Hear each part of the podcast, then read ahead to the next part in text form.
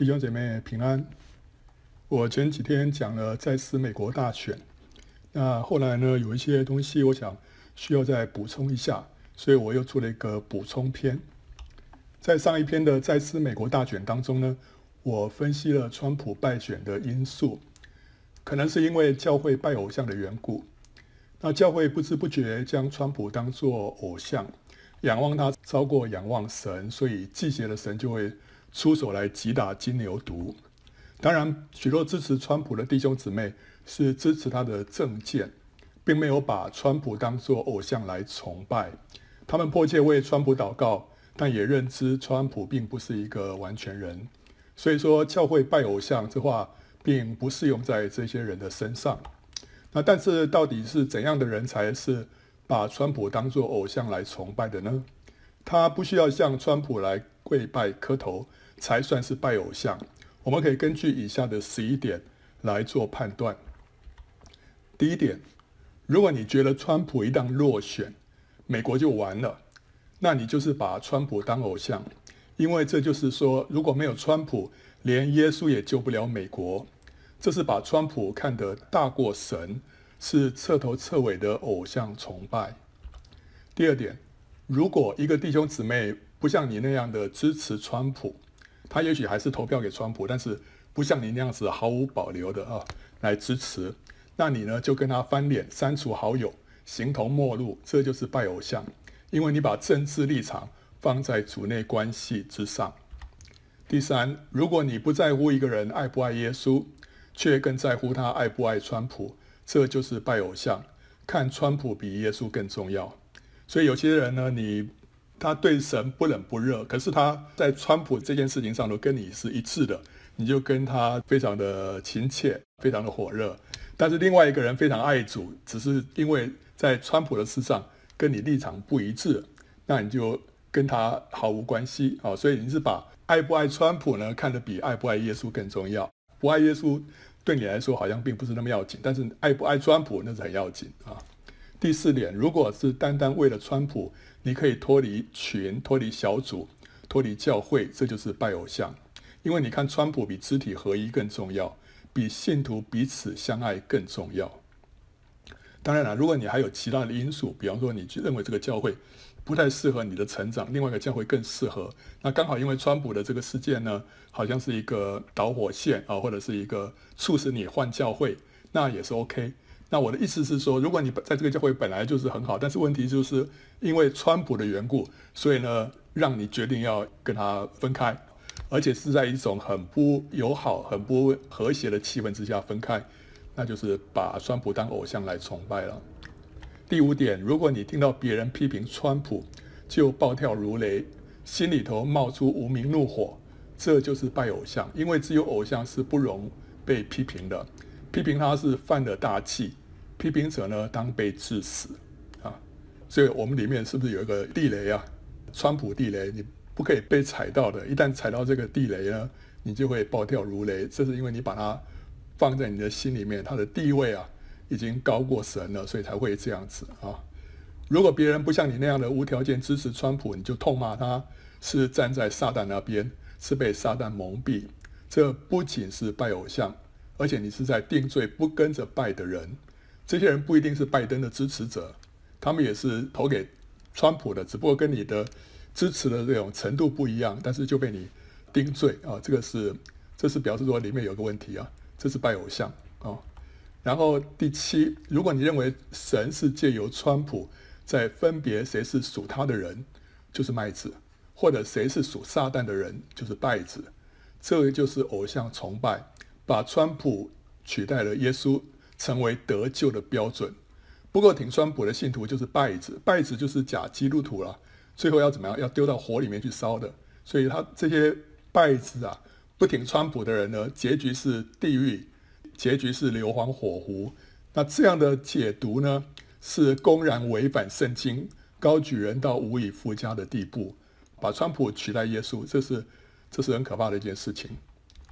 如果川普让你听不进不同的声音，无法接纳意见不同的人，这就是拜偶像，因为你被政治狂热塞住了耳朵跟心智啊。这个和西阿书四章十二节说：“因为他们的淫心使他们失迷，他们就行淫离弃神，不守约束。有一个东西让我们失去我们清明的心思，使我们失去清明的理智，就是有一个什么？有一个淫心。这个淫心是什么？就是拜偶像。我们里面属灵的淫乱啊，有一个偶像在我们里面，会让我们听不进别的声音啊。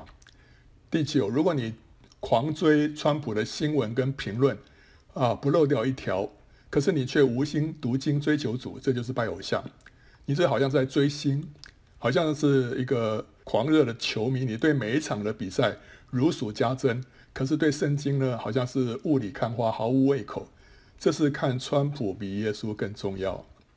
第十，如果你可以啊，如果你可以因为我对川普的批评呢，而决定封杀圣经解报站啊。连其他无关政治的查经课程也去看，这个就是拜偶像了。因为认为讲员的政治立场比圣经立场更重要啊。那，第十一点，如果你散播一些川普的伟大传奇啦，我最近有听到什么，例如他是苏格兰啊海布里地岛大复兴的这个后人啊，他就职所按的圣经就是啊从那个该岛这个寄出来的。那你不仅是在拜偶像，你还是在什么？还在造神，把这个天选之人进一步神化，这就岂不像是北韩的白头山传奇吗？将金日成的家族神化的套路吗？啊，所以我们要小心，我们不仅要避免拜偶像，更不能去造神啊。所以就像我们常说了，一个人会把财富、工作、嗜好取代神，这个就是拜偶像。看了以上各项特点，你觉得自己有没有以川普为偶像呢？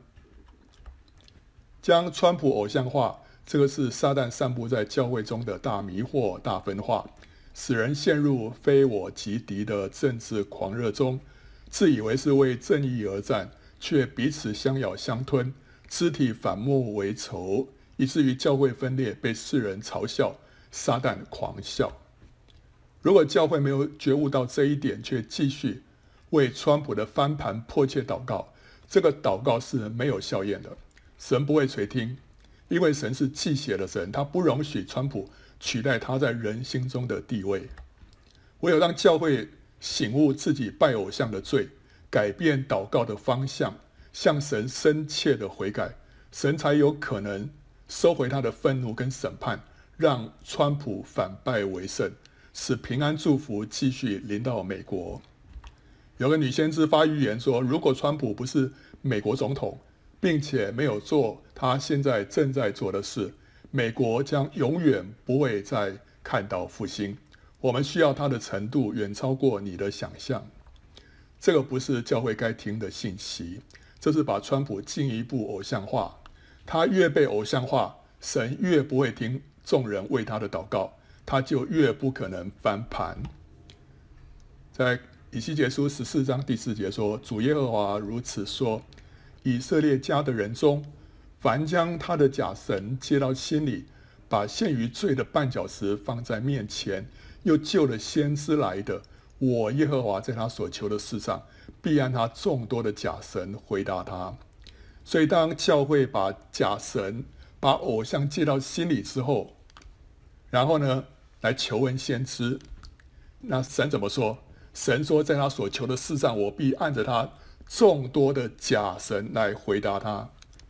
就是他里面教会，如果里面把川普啊接到心里面来做偶像化，当教会在求问先知的时候，神会让那个先知受的感动是什么？就讲川普的哦，川普绝对会胜选哦，他会按着众多的他里面众多的假神来回答他。所以为什么？为什么所有的先知众口一声的都说川普会会胜选？结果到后来发展的结果好像不是我们所预期的。为什么？就是以色列家把假神接到心里，所以神就按着他众多的假神来回答他。啊，教会目前所缺的不是对川普的狂热，不必再添柴加火，乃是该冷静检讨自我的缺失。